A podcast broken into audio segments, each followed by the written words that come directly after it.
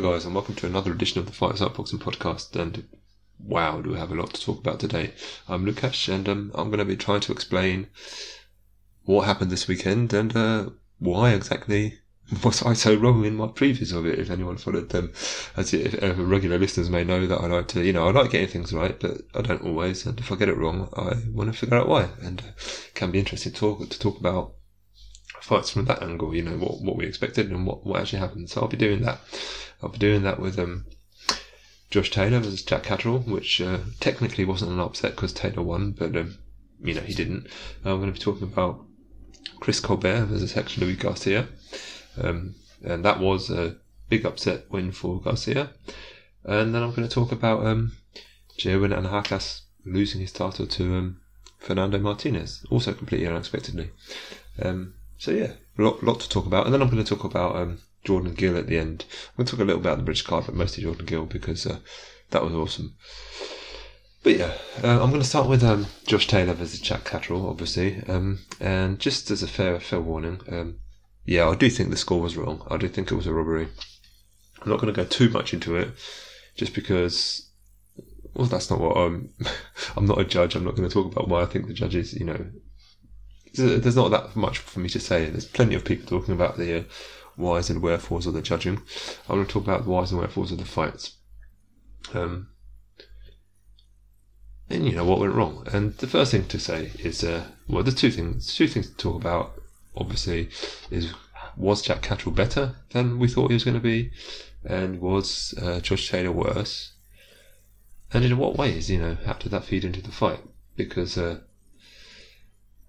frankly, just where I thought, and I definitely wasn't the only one, but where I thought there was going to be, even a good performance from Catterall would have needed to be of the right type to get past Josh Taylor.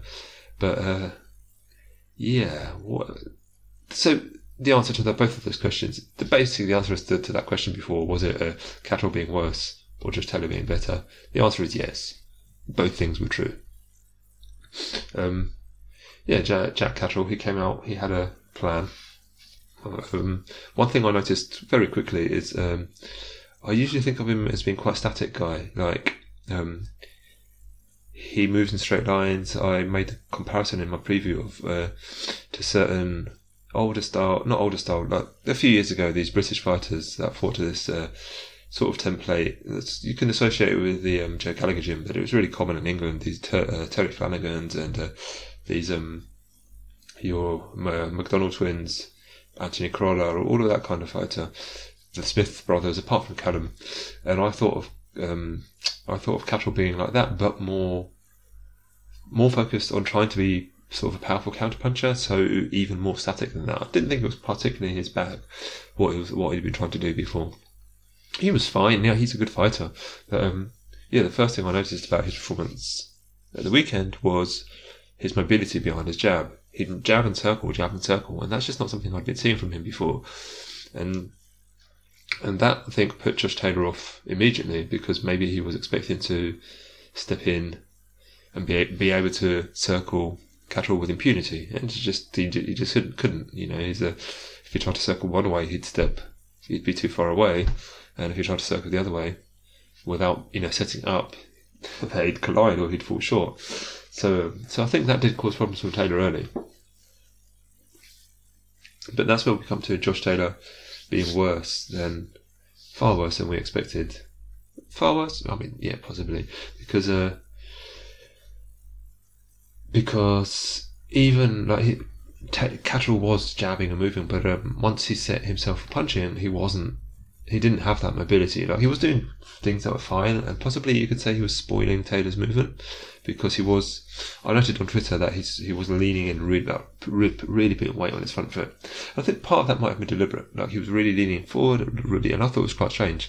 And looking back on it, I think what he was doing was spoiling those circular movements, just getting himself in the way. It's actually something I talked about Josh Taylor, of Anthony Joshua needing to do against Usyk. That he needs to sort of put his body in the way of the circular movements. And I do think that Catterall was doing some of that. I was disappointed in Taylor's response, because Taylor is an excellent inside fighter, or used to be, And his response here was mostly to try to blast it out. And that, I've got an extra little bit of concern there. I'll get into it at the end about what he's learning, what he's been taught. I'll get to that at the end because I will sort of want to separate that out. But yeah, it was a disappointing response by Taylor just to try to shove Catterall off and push through it and outpower him. And I think that was one mistake because even if he hadn't looked weight trained, and he did look weight trained, Taylor didn't look comfortable physically at all. But even if he hadn't been, sort of the strength and power was the one situation where, even though Taylor's a naturally bigger guy, Catterall's he's a solid unit and he's got a stable base and he's not a guy you necessarily want to get into a shoving match with. So Taylor doing that explicitly and trying to just punch his way through the problem, it was just such a disappointing response. He also lacked any head movement, and that was bloody weird too, because you watch a fight like Baranchyk, that Pro Guy was that was a whole different style of opponent, but his head movement was there too. But you watch a fight against Baranchyk, and Josh Taylor was diffusing a lot of Barancyk's work by sliding inside the arc of the punches, and that wasn't quite on the table here in the exact form of what he was doing, because Catterall's shots aren't as winged as Barancyk's, but that sort of level of precision of head movement, like he'd just step in as Baranchyk was throwing and make them go behind. So a risky move, that was a ballsy move, and here it was just there was no precision in his head movement. He didn't have any head movement, and he isn't Canelo. It was never Canelo, but he always knew how to sort of protect himself and position himself. It just wasn't really happening. And offensively, Taylor was okay, but he really struggled with Catterall's little shoulder roll type slide back thing. Which was interesting because Catterall's had it, but I was never particularly impressed by it in his previous fights. I thought he'd sort of taken himself too far out without, he'd slide away, but it was mostly just an effect of just moving away. It wasn't like he was sliding punches and staying in range and keeping himself safe but open to throw. But here he was just much more. He was still backing out and forcing a reset much of the time. But firstly, I don't think Taylor was at all ready. He just looked confused by the fact that he wasn't landing with the first jab and with the first follow-ups, because Taylor was because Catterall was starting off. And then what Catterall did do a lot better than I've sort of briefly given him credit for ever doing was when Taylor did step in, he'd sort of rock back and throw the counter. And that was good. That was the thing I have to give him credit for. And this thing I'd like to highlight from Catterall actually is the use of balance. This is sort of pet peeves, the opposite of that. That's the thing I really like seeing fighters do well. They're sort of having a central balance and then moving back and forth across it to defend and then put the power into your shots. Yeah, that's something that really high-level fighters mostly know how to do to one extent or another. But they sort of Catterall maybe should be, he should be holding all the titles in one of the sort of premier divisions, 140, so maybe he should be considered a fighter. But the point is I hadn't really thought of him as being this kind of level of fighter. And the sort of average British level fighter, they do use the balancing back and forth, jumping in and out, like I say, drifting on the edge of range, but they never really use it to set up powerful shots. And where I'd previously called Catterall a deviation from that template on the sort of negative side for being too static, in this instance he was using it to draw Taylor onto things that were more it was a good thing. They're more powerful, he's doing more damage than Taylor was expecting, and it was really confounding Taylor to try it more than it should have been. I don't really understand what went wrong in that sense, because he wasn't jabbing to find his range. He looked like he was trying to jab his hand to throw a range-finding jab, but when he didn't find his range, he just got confused and just kind of almost Americaning at him, just kind of leaping, almost not leaping, but sort of running in and trying to get close by whatever means possible. And then when they got on close, it was a pretty ugly fight. The referee didn't handle it particularly well. It was scrappy and clinchy and all sorts of shoving and pushing. And again. Taylor, you normally think of Taylor as being really good at that, and it just wasn't working for him. And Catterall has to take credit for doing well in that sense. as well. Like I say, he's a solid unit. And again, he knows how to use his balance. And possibly his framing confused Taylor as well, because that is, it's an overlooked part of boxing, of when you're pushing and pulling and getting in that clinch, you know, you think of it as strength. But you know, Alexander Usyk bullied Joshua around in the shopping matches, and that didn't happen because he's physically stronger than Anthony Joshua in a straight, you know, if they were playing strongman or lifting weights or whatever. But he has a better balance, and that did happen here. And I just don't, like, I always think of Taylor as being good at that kind of thing. It's how he won the Reggie Pro-Rugby fight, because he's good at shoving about and pushing and creating his angles, and it just didn't happen. So yeah, at the end of the day, this was a case of both Catterall being better and Taylor being worse. And as the fight went on, Taylor did start to figure it out a bit. I think Catterall maybe started to tire. Like, he wasn't doing super loads, but it is a fairly high intensity movement side of thing, what he was doing. And Taylor did start to put the volume on a bit more. It was still not the sort of volume you'd expect, but he did start to. He started to get more punches home, and you know, in the middle rounds, apart from the one where he got knocked down, which was a, you know, tidy piece of work. Where Catterall, I mean, Josh Taylor made another mistake where he sort of tried to avoid, sort of tried to duck around the outside, and Catterall just sort of span with him and delivered a really nice short left hook. It just clipped him. It wasn't a super hurtful blow, but it clipped him and sort of hurled him to the floor when he was already off balance, and that was. Yeah, it was there was a lot of that sort of Catterall drawing Taylor into things, sort of his feint game. I mean, his feint game was on point. His sort of, his control of the space in front of him was for the most part on point, and like that is ultimately what won him the fight. He didn't have to be. No, he was more mobile than expected. He's not a mobile fighter. He didn't have to be super mobile to deal with what Taylor was giving him. He was tricking Taylor. He was confusing Taylor with his, you know, underratedly crafty movements, and I think I say he's much better than I've ever seen him before. I have to say that possibly what I was seeing was Catterall finding it difficult to be the front foot fighter, but he didn't have to be in this occasion. He was fighting guys previously who didn't necessarily want to engage with him as much, and he did struggle to deal with that. But maybe he was always perfectly suited to fighting someone who'd come at him even with Josh Taylor's quality, and he did diffuse some of that quality. You know, even if I think Taylor looked worse than he should have done, I can't say Jack Catterall had no effect on that, because he was confusing Josh Taylor with his sort of slip backs, his balance, his timing. Yeah, it was a good performance. Then we talk about the middle rounds, because I gave Catterall pretty much all of the early rounds. I think I gave Taylor round two. But yeah, then Taylor sort of started to get back into it, and then there was a knockdown. I'm not going to talk about the point deductions, because I think, you know, there could have been more, there could have been less. That the referee wasn't good, but they cancelled each other out, so they didn't really affect the fight. Yeah, then people start talking about Catterall abandoning the fight and going on the back foot, and that's why he lost. Some people saying that's why he deserved to lose. Now, firstly, that's not how scoring works. But secondly, okay, it turns out I am going to talk about scoring because it is relevant to what happened in the fight. If you look at the last two rounds, which were apparently sort of, well, they weren't decisive on Ian John Lewis's card, because Ian John Lewis is a moron. But on the other card, I can't remember who scored it, but the narrow one, those last two rounds would have been decisive. And yeah, there seemed to be this sort of, on the broadcasts, this sort of thing that, yeah, of course Josh Taylor won the last couple of rounds because Catterall was on the back foot. But it's effective aggression. Effective.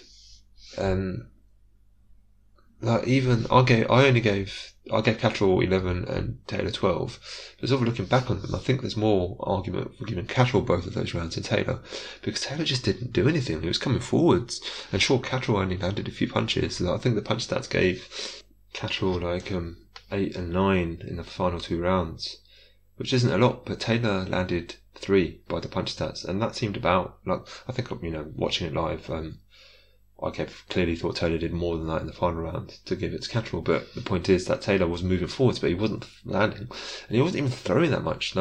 Catterall still threw more punches. He threw more and landed more in the final two rounds. He was just moving backwards while he did it.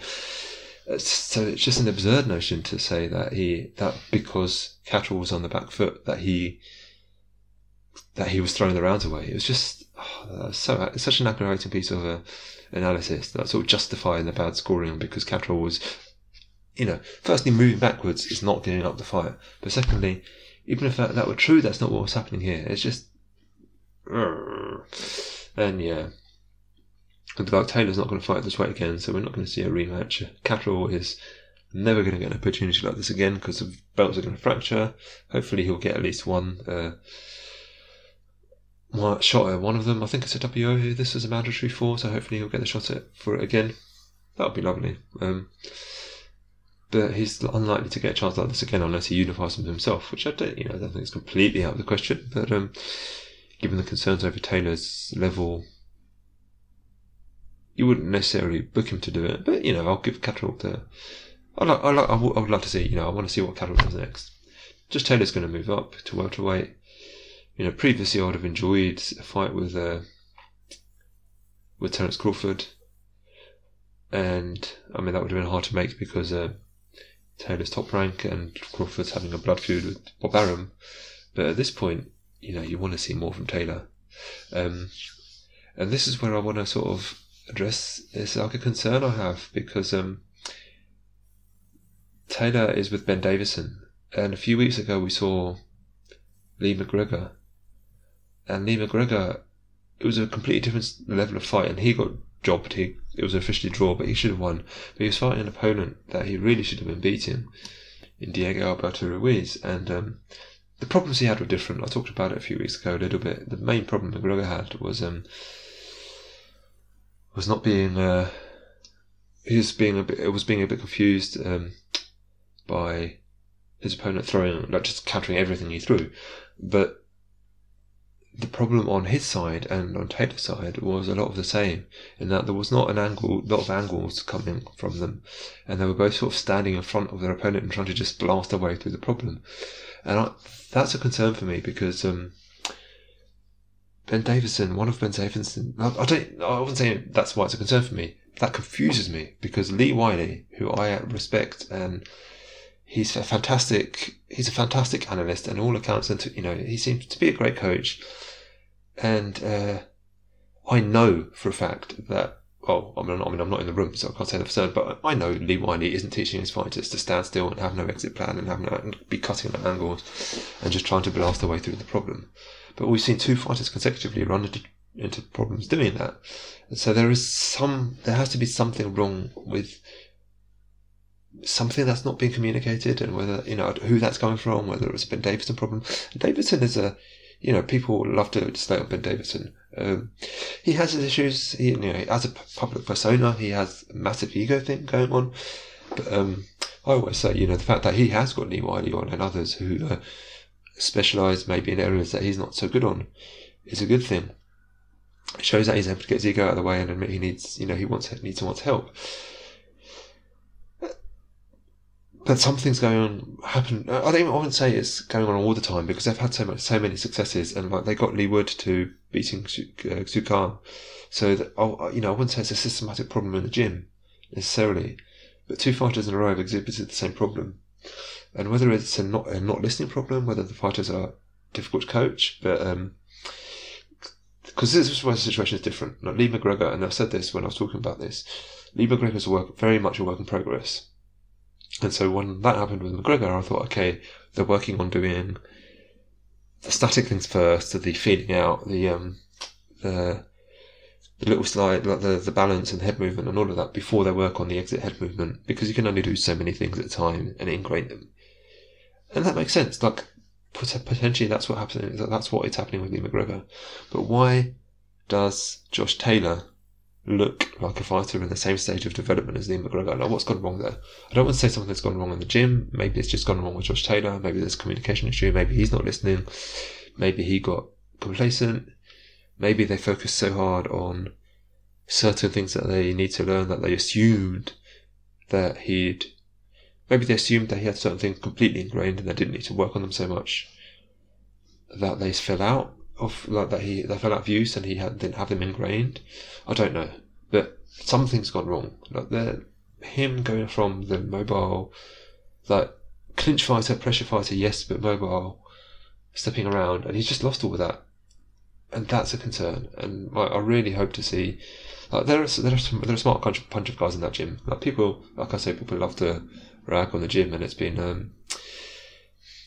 field day for Twitter. And I'll get it. Like Ben Davison is a polarizing guy who loves to talk himself up, and that's always going to annoy people. I think they've got the people in place to sort out the problems. Like I say, I'm a really big fan of Lee Wylie. Like as an analyst, I really rate him, and I cannot imagine he's seen that fight and not seen, he's seen the issues much deeper than I have, with all due respect to myself. Lee Wylie's watched that fight and knows what's gone wrong. And I don't think it's just the way, like something's gone wrong in the communication with Josh Taylor. And maybe it's just, like I say, maybe it's Justin Taylor.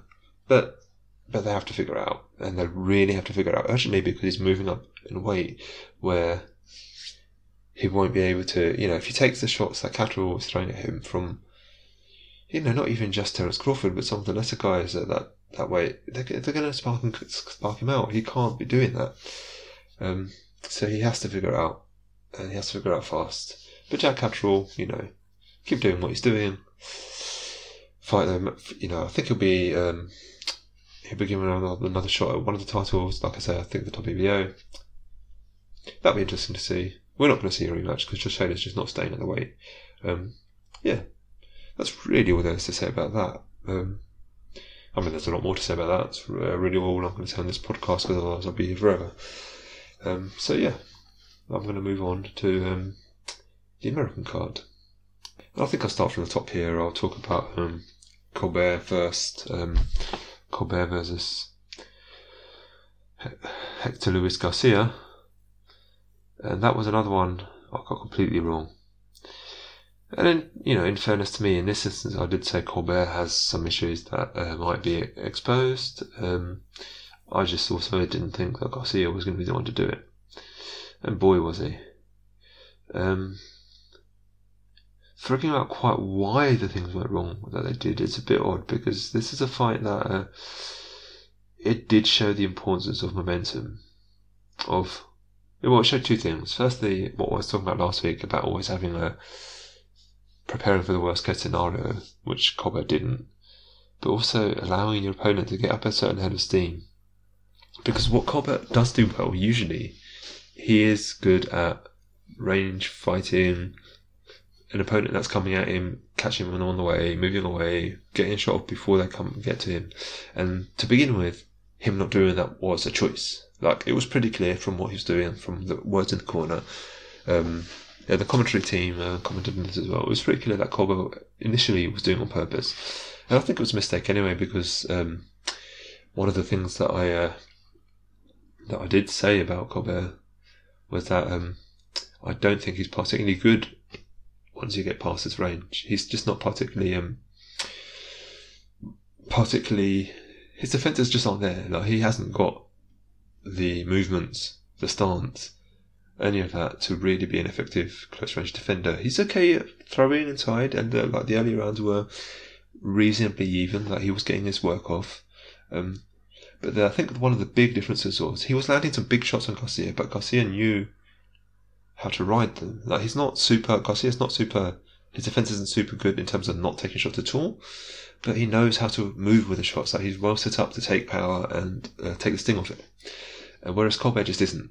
And that was a big difference in the early rounds, in that even in situations where Colbert did move him, there were a few times when he caught him really well and did sort of, he did have to take literal steps to take the sting off the shot. But the reverse, and Garcia was in particular throwing an overhand right, like a sort of hook, right hook overhand, coming over the top of Colbert's left hands, and that worked really well for him. Colbert was mostly, this was a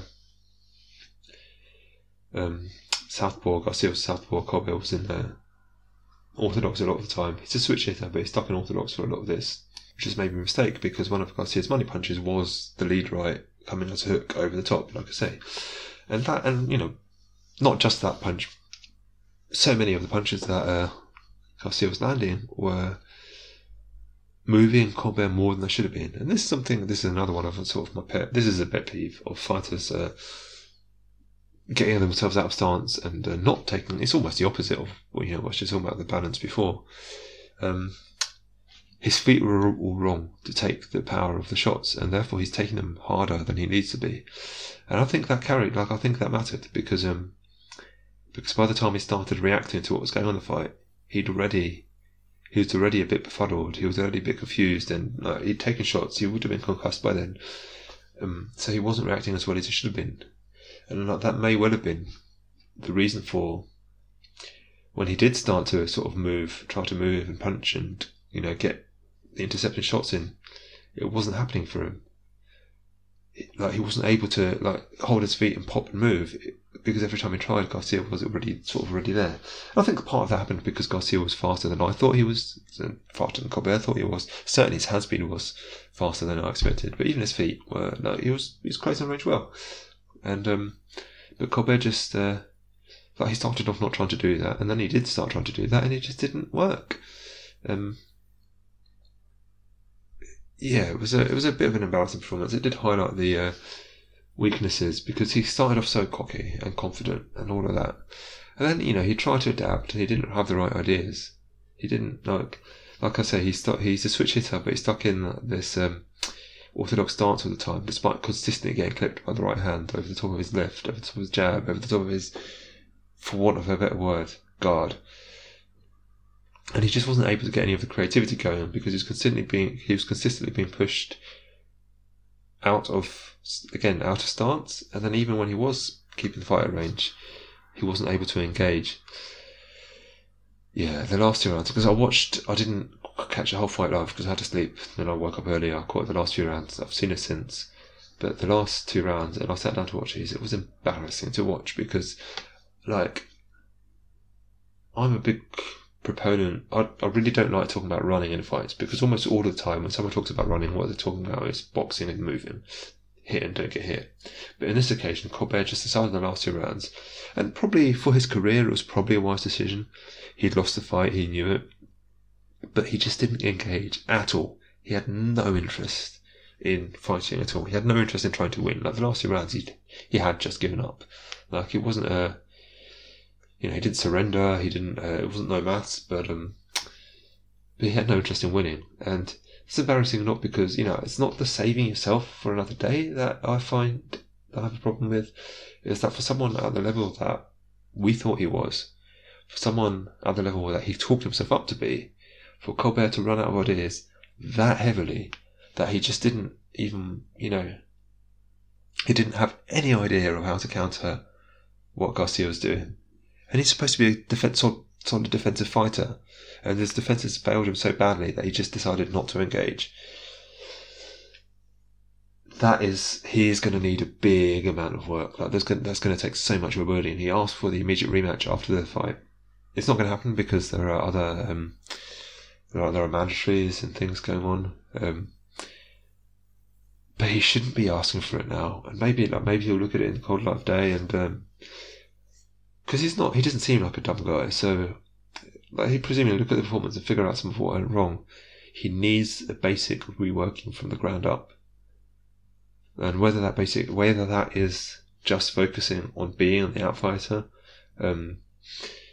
rather than trying to be the all-rounder. I don't know if he's having a competition with Boots Ennis, because they fight quite similarly, but Boots is just better at everything, especially the inside, the front foot stuff and the inside stuff. And I don't know if Colbert is sort of having an official or unofficial competition with him. I bring up Boots just because their style is so similar. I don't know if they know each other, but yeah, the point is maybe Colbert needs to stop trying to be everything and focus on being an outfighter completely. But even if he does that, he does need to figure out his feet and his stance and his defences on the inside. Whether that's just to escape and get back to outfighting, or whether to truly compete on the inside, that's something him and his coaches have to figure out. But it's going to need a lot of work. He's going to have to step down a level. He probably won't be headlining the next fight, Cardi fight, the fight's on. Like, if he is, he probably shouldn't be. And, you know, I like his personality. People talk about he's too flashy, he's too cocky, and, like, clearly in hindsight that was true. But he's not he's not a dislikable brush. Like, he puts forth his personality, but he seems like a likable guy. So I hope he sorts himself out. And then Garcia, good for him. And so now, so basically this was eliminated for a mandatory against Roger Gutierrez at 130 pounds. I probably should have said that at the top for anyone not familiar with him. This is a 130 pound fight. And basically what happened was that Colbert was supposed to be fighting Gutierrez, but Gutierrez got COVID, had to pull out, and Hector Luis Garcia steps in as a late replacement, which just makes this all the more sort of remarkable that he was so well prepared and so on point. And like, he didn't come in with a special camp to prepare for the biggest fight of his life. He was just kind of there. And so now he'll fight Gutierrez for the title. As soon as it's turned up, they turned it when Gutierrez fell out, they turned it to an eliminator. Kind of a weird thing to do, but that's what happened.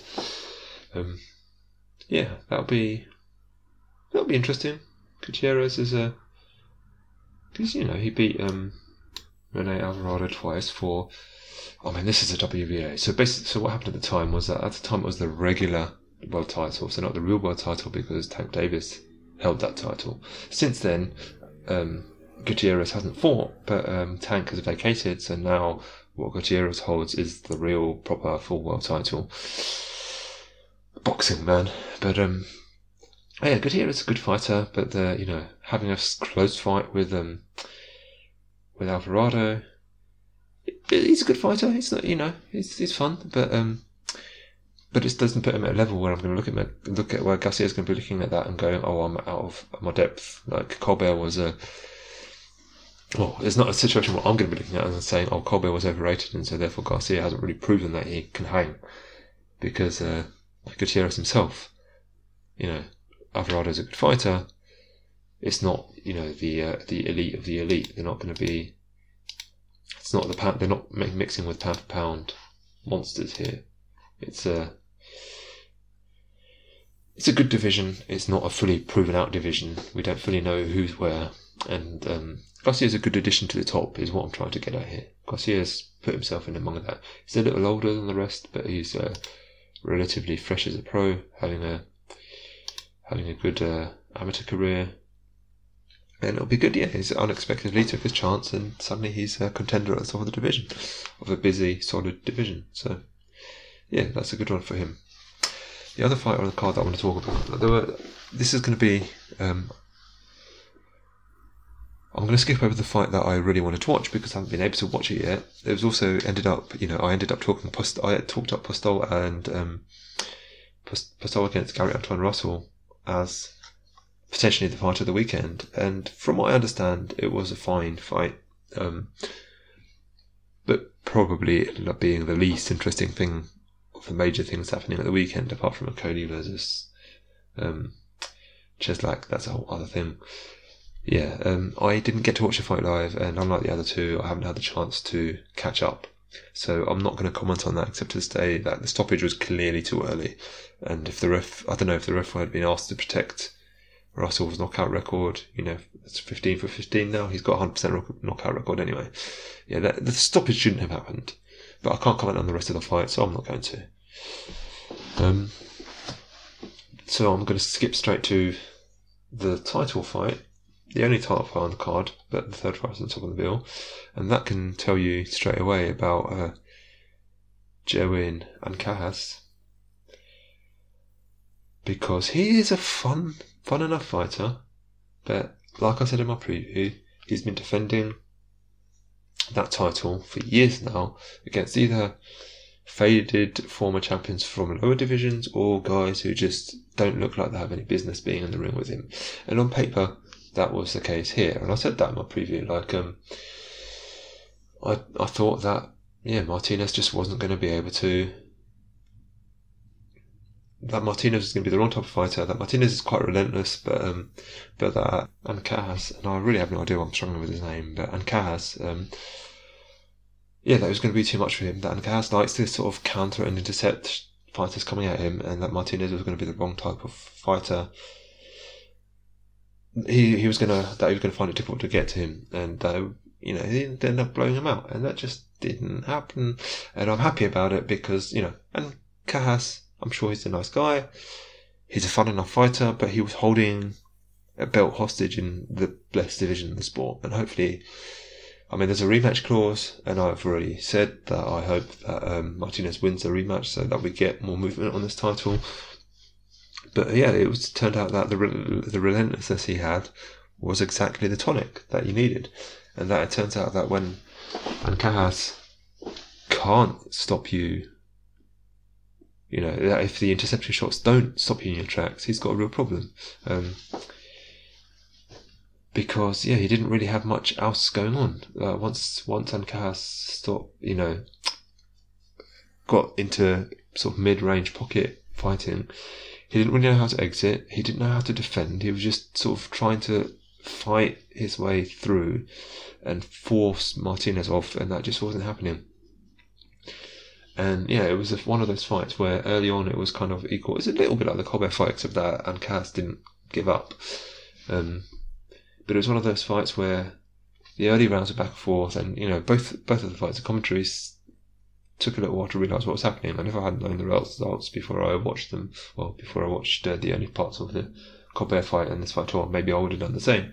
But it took a little while for them to figure out what was happening, and that one fighter was clearly taking the shots better than the other, because that happened in both fights, like completely different styles of fighters, but they both ended up in fights where they were exchanging relatively equally with their opponent, but they were taking the worse, more powerful shots.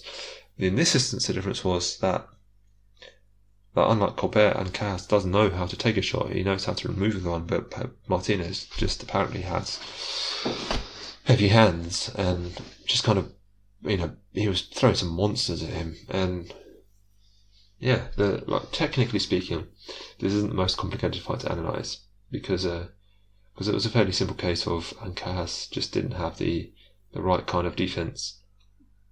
Once, you know, like I say, he was relying on his power to stop Martinez coming forward, and when that didn't happen, he didn't have any second recourse. Which, again, I've been saying this on a loop for the past few weeks, always have a backup plan. What I will say is, to give Martinez, you know, give him his flowers, give him his props.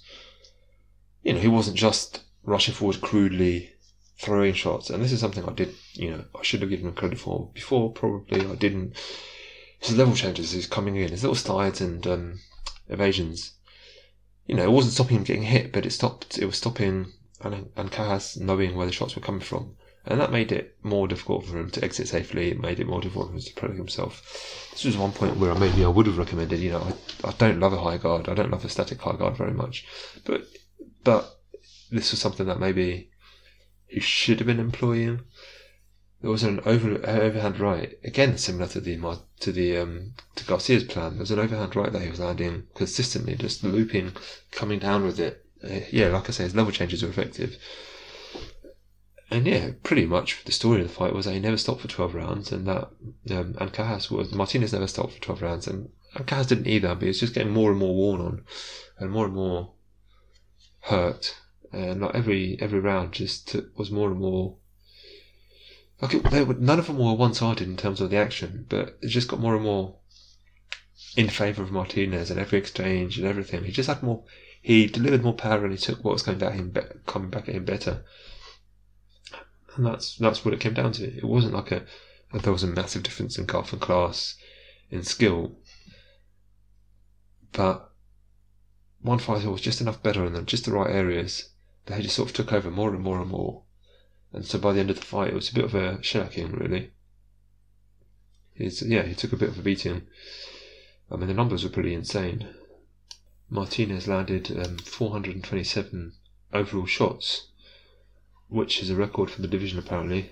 It was the power punches. He landed 421 power punches, which is, you know, he landed 427 punches overall, so he only landed 6 jabs, which is pretty crazy.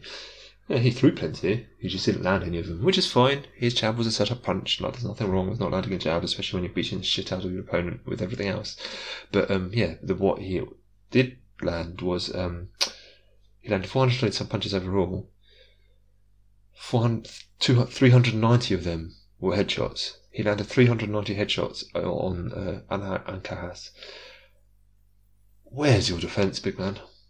Okay, you're a little. Where's your defense? You're a champion. You've been a champion for years. What the fuck happened? Like, maybe that's why they were protecting him. Because clearly, you know, seeing that guy in that fight, watching him with any of the other superflies, it would have been a bit embarrassing. I'm sorry, but it would have been. Yeah, Fernando Martinez. Look, you know, he's in an older division now. It's an older transitional place where, you know, people. Jesse Rodriguez just won a title, sort of out of, you know, it wasn't out of nowhere, but he looked much better than him. We thought it was going to be. You've got Kazuto Ioka, sort of the regular names, Yo Estrada, Sarissa gets a wrong side. They're sort of aging out. Martinez isn't a young guy. He's 30, so normally, in that sort of age, it's not young for the division, but he's a new pro. Like, he's a relatively new pro. He turned over in 2017. And yeah, but till now he's fought almost exclusively in Argentina. This is his first fight in America. Big things going for him. You know, he's in the best division in the sport still. He's got guys at the big names at the weight. He's got guys at the division below. He'll be looking up. What he'll probably be if he keeps it up, if he wins the rematch and keeps it up for a little while, he'll probably be sort of a target for the guys coming up if they can get him. You know, the guys coming up in weight, your Sonny Edwards, your Hunter Nakatani, if he decides. If they decide to come up before unifying, we'll see. But he'll, for however long he stays there, he'll be sort of the target as the weakest, and he'll have things to prove. And that's going to be fun to watch too. And Ancajas will obviously hope they can recapture the belt, because if he doesn't, he's going to struggle to win another one, because, I think this fight proved that he just isn't that good. And at 30, and he's been around for a while. Like, they're the same age, these two guys, but Ancajas has been, I think did he win the belt before? I'm going to have a quick look, check when he won this IBF belt. Yeah, he won the belt a year before Martinez turned pro. It's great shape for him. Great thing, great place for him to be. So now, I've talked about these, the two fights that I can talk about off that card. My apologies for not being able to talk about the other one, but this, ultimately there's only 7-8 hours in the day, and on the day that had sometimes 3. I just didn't. It wasn't there for me to see, so I can't comment on Russell and Postol. My bad. But what I am going to move on to is the second British card, Cody versus Cheslak. I'm not actually that interested in talking about Cody versus Cheslak, but I'm going to talk about it a little bit. I say not interested in talking about it.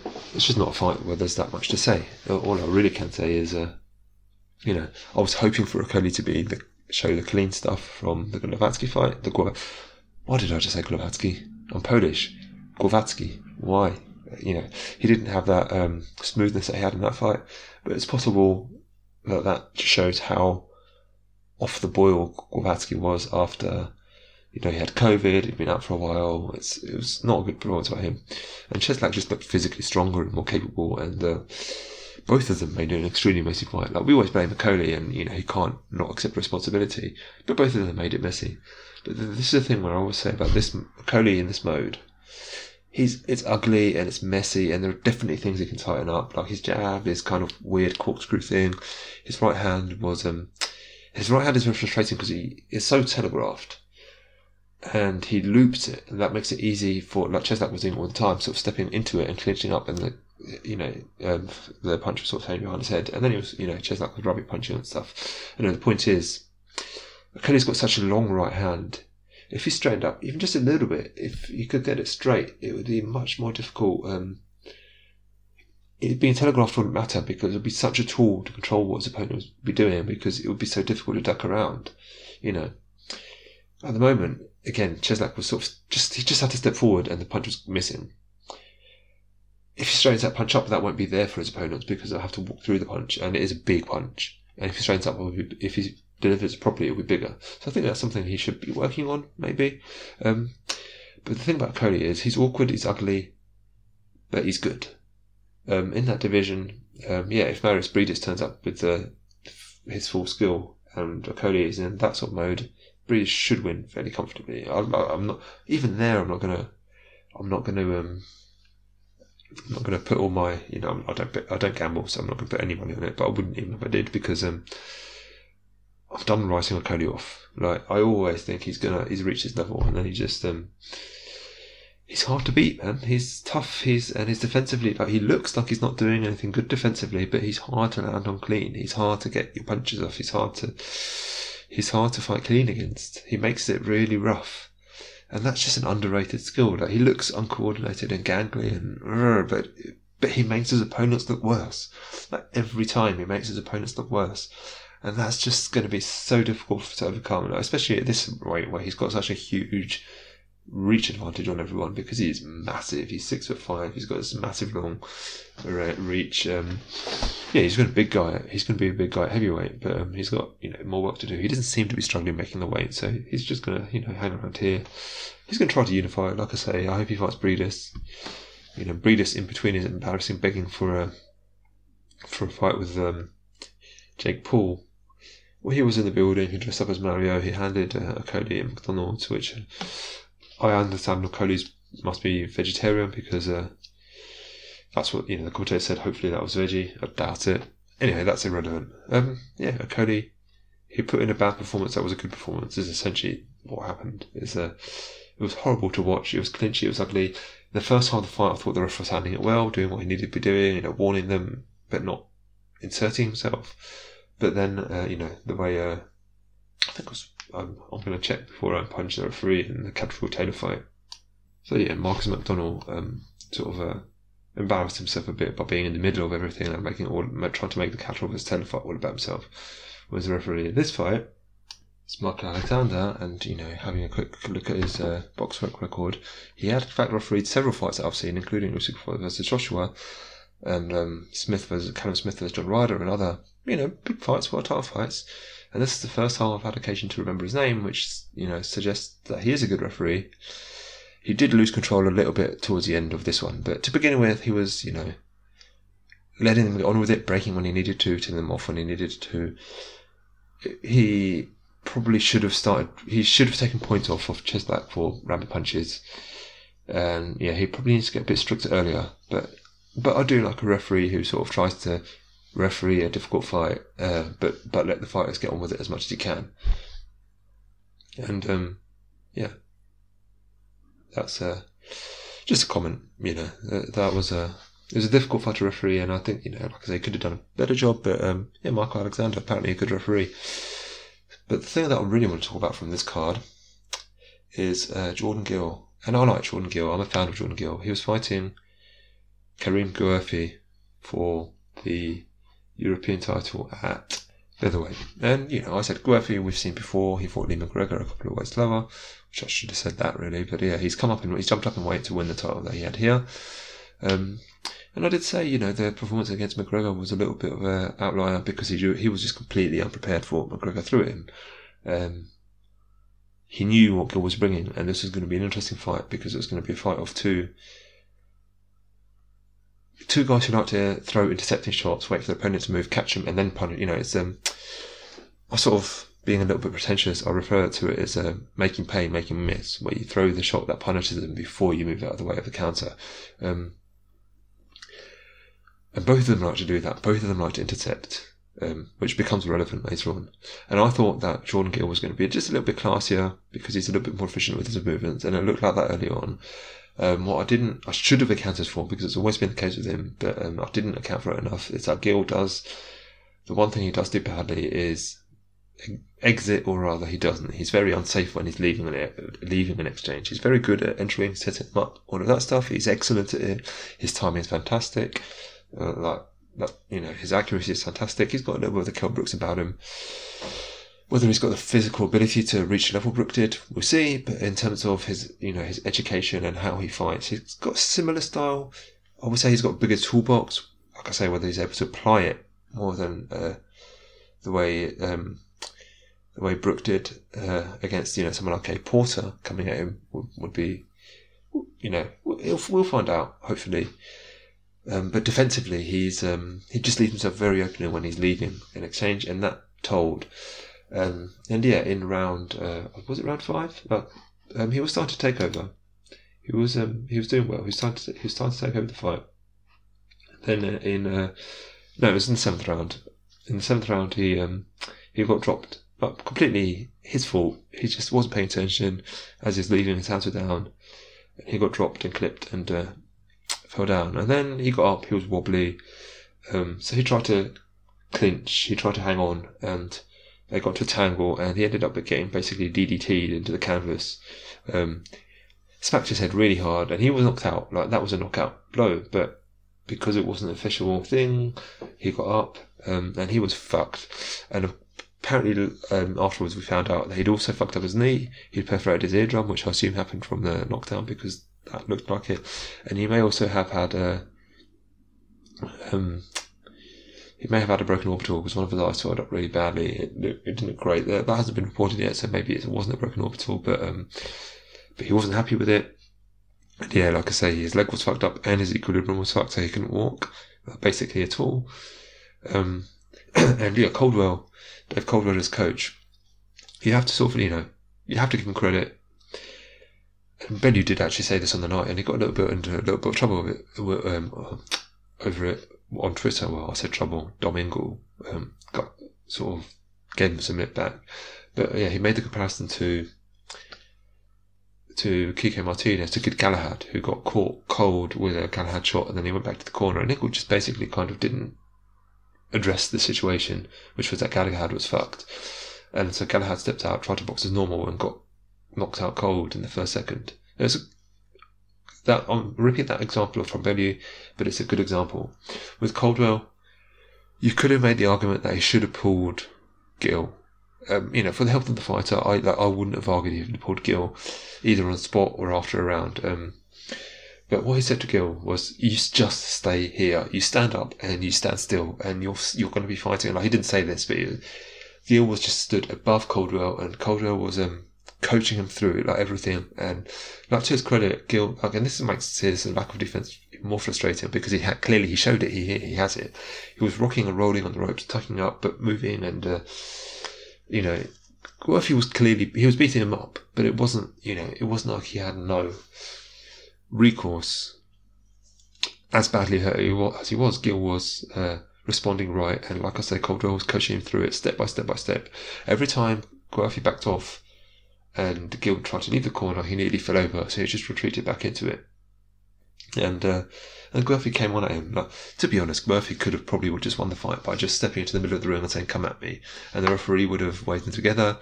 Gill would have fallen over. The referee would have stopped the fight. Obviously, hindsight is easy. He didn't know quite how hurt Gill was. And it was very, very hurt.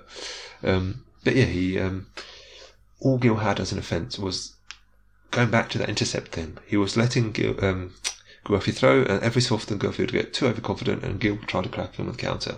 Anyway, there's 2 rounds of this, so he hurt himself in round 7, he got to the end. Through round 8, all he did was, stay in the corner, and then twice in the round he tried to throw a really big counter. Through round 8 that was. Through round 9, same thing. Just consistently getting beaten up, and towards the end of the round I was going, stop the fight, Coldwell, what are you doing? Referee, what are you doing? Stop the fight. The commentators were, yelling, stop the fight. I'm so glad that they didn't, ultimately, because we got one of the... If this isn't knockout of the year, I'll be very surprised. Because it was just the exact thing that I've been talking about, that he's been trying to do, the intercepting shot. He just slipped to the side of it and nailed him flush as he was coming in. One punch knockout, as a boomerang.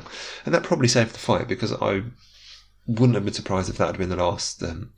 if Coldwell had said, it's not working, we've got to get you out of here, mate. We've got to protect you.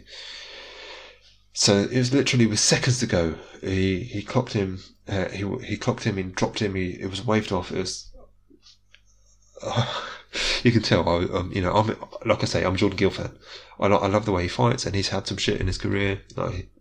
Quite literally, his previous loss, well, his only loss so far was a few years ago to the curse of the round of Spaniard, the round of Mexican, my bad.